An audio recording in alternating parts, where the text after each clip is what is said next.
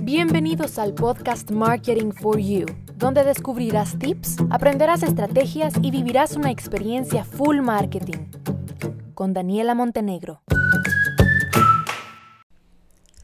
Hoy vamos a hablar de esos errores que cometemos cuando estamos analizando nuestros datos. Porque sí, señores, ya les di consejos, pero la realidad es que ya en la práctica, pues cometemos ciertos errores y hay que tomarlos en cuenta para ver si ya los estoy cometiendo, pues dejarlos de cometer. Y si aún no los he cometido, pues no cometerlos. Entonces, el primer error, señores, es eh, tomar o creer que los datos son, ¿cómo les puedo decir? Como eh, se me fue la palabra, como eh, tal cual, o sea, que, que, por ejemplo, que 5 es 5 y ya está, y es malo, por ejemplo, no. Entonces, lo primero que tenemos que tener en cuenta es que los datos, sí, son números, pero no es que yo diga 5, 5 y está malo, sino que son números que nos tienen que a nosotros abrir la mente y nos tienen que dar nuevas ideas de oportunidades y de preguntas y de por qué 5. ¿Por qué fue 5 y no fue 7? ¿Por qué fue 5 y no fue 3? Algo tuve que haber hecho para que no fuera 3, pero me faltó algo para llegar al 10, por ejemplo. Entonces, siempre tomar los datos como una oportunidad para cuestionar y analizar el doble la estrategia que ya hemos implementado. El segundo error es que tenemos, es que creemos que los datos no, no, se relacionan con el factor humano y con los humanos que están detrás de esos datos, porque recuerden que sí es analítica de datos, pero aunque sean números, para que esos números pasen, para que esos números sucedan, tienen que haber un humano detrás de un anuncio, detrás de em, una comunicación, una estrategia, etcétera, respondiendo a esa estrategia y se va a convertir en un número. Entonces, siempre, siempre hay un factor humano que tenemos que analizar. ¿Qué está pasando con ese factor humano? ¿Qué pasó? ¿Por qué reaccionó así? Eh, de repente no le gustó el anuncio. O sea, no son solo números, no es solo un alcance potencial. Es que ese alcance se va a ver afectado por la pieza, por lo que yo comunique, por mi copy. Entonces, nunca dejar a un lado el factor humano. El tercero es que creemos que cuando fracasamos eh, con algún resultado, con alguna métrica que creíamos que nos iba muy bien, pues ya nos desmotivamos y creemos que, ya se acabó todo, ¿verdad?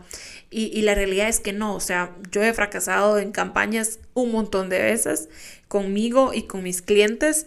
Em, conmigo misma que he hecho prácticas y cuando siento ya me he gastado, no sé, 100 dólares por ahí y digo, wow, qué rápido se gasta el dinero. Entonces, los fracasos al final, primero que como es dinero nuestro, nos va a doler un montón y, nos va a abrir los ojos y nos va a decir, a ver, algo estás haciendo mal y lo que sea que estés haciendo mal lo tenés que cambiar ya, porque no puedes seguir desperdiciando. Entonces, esto es un factor clave para medir el rendimiento. ¿Por qué no obtuve los resultados que quería? ¿Por qué el dinero se gastó tan rápido? ¿Qué pasó con mi segmentación? A medir, a medir rendimiento. Luego, este, el tercer error es que creemos que así como nosotros, por ejemplo, nos mantenemos por toda una vida con un producto, dos productos, tres productos en las mismas presentaciones, una botella de agua pura de 50 ml, de perdón, de 500 ml. Entonces, por creer que nosotros somos así, eh, caemos en el error de pensar que la audiencia, que nuestro público objetivo es igual por, por toda la vida, ¿no? Y, la realidad es que no, la realidad es que estábamos enfrentándonos, y se lo recuerdo nuevamente, nos enfrentamos a un consumidor en constante cambio, en constante cambio.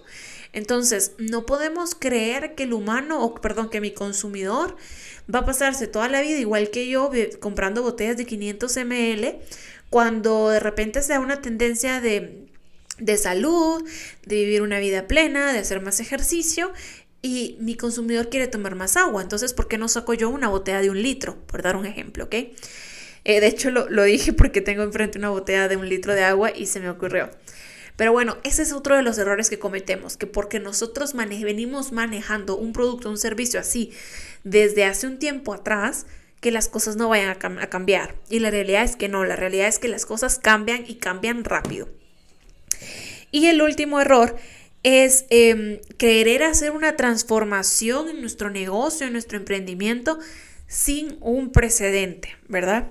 Eh, yo voy a cambiar, por ejemplo, ah, hoy se me ocurre que quiero, qué sé yo, cambiar mi sitio y lo borro y lo hago todo de nuevo. Ok, ¿cuáles fueron los precedentes? ¿Por qué vas a cambiar tu sitio? Porque no vas a ponerte a hacer, a invertir, a gastar recursos, tiempo y demás sin tener un precedente que te dé la idea que lo que vas a hacer ahora va a ser para mejorar y para conseguir mejores resultados. Entonces, por ejemplo, yo em, cambié el diseño de mi sitio en enero, ¿verdad? Eh, quería que este año eh, se viera diferente, se viera más optimizado, con un diseño más minimalista. Y lo hice sobre todo por mi escuela, ¿ok? Porque en mi sitio anterior, que estaba un poco cargado y no estaba tan optimizado, entonces yo sí veía a través de la analítica que los usuarios se perdían. Y para mí, lo que a mí me interesa es que cuando un usuario llegue a mi sitio o se interese por mis servicios, por la consultoría o directamente si es un alumno o no y quiere formar parte de la escuela. Entonces esos son tres objetivos que yo no tenía bien diseñados en el sitio y por eso decido reestructurarlo, cambiar aprovecho, cambiar el diseño y demás. Pero yo ya tenía un precedente estadístico. Eh, que analicé muy bien en Google Analytics y dije, bueno, tomo la decisión de hacer estos cambios, estas modificaciones.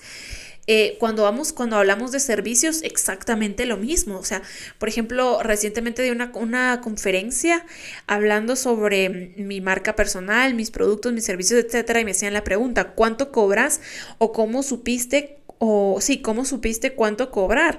Y la realidad es que yo al inicio no tenía ni idea de cuánto cobrar, tuve que pedir mucha asesoría eh, a, a, colegas, ¿verdad? Que me dieran ideas de cómo funcionaba eso. Pero, ¿qué es lo que sucede?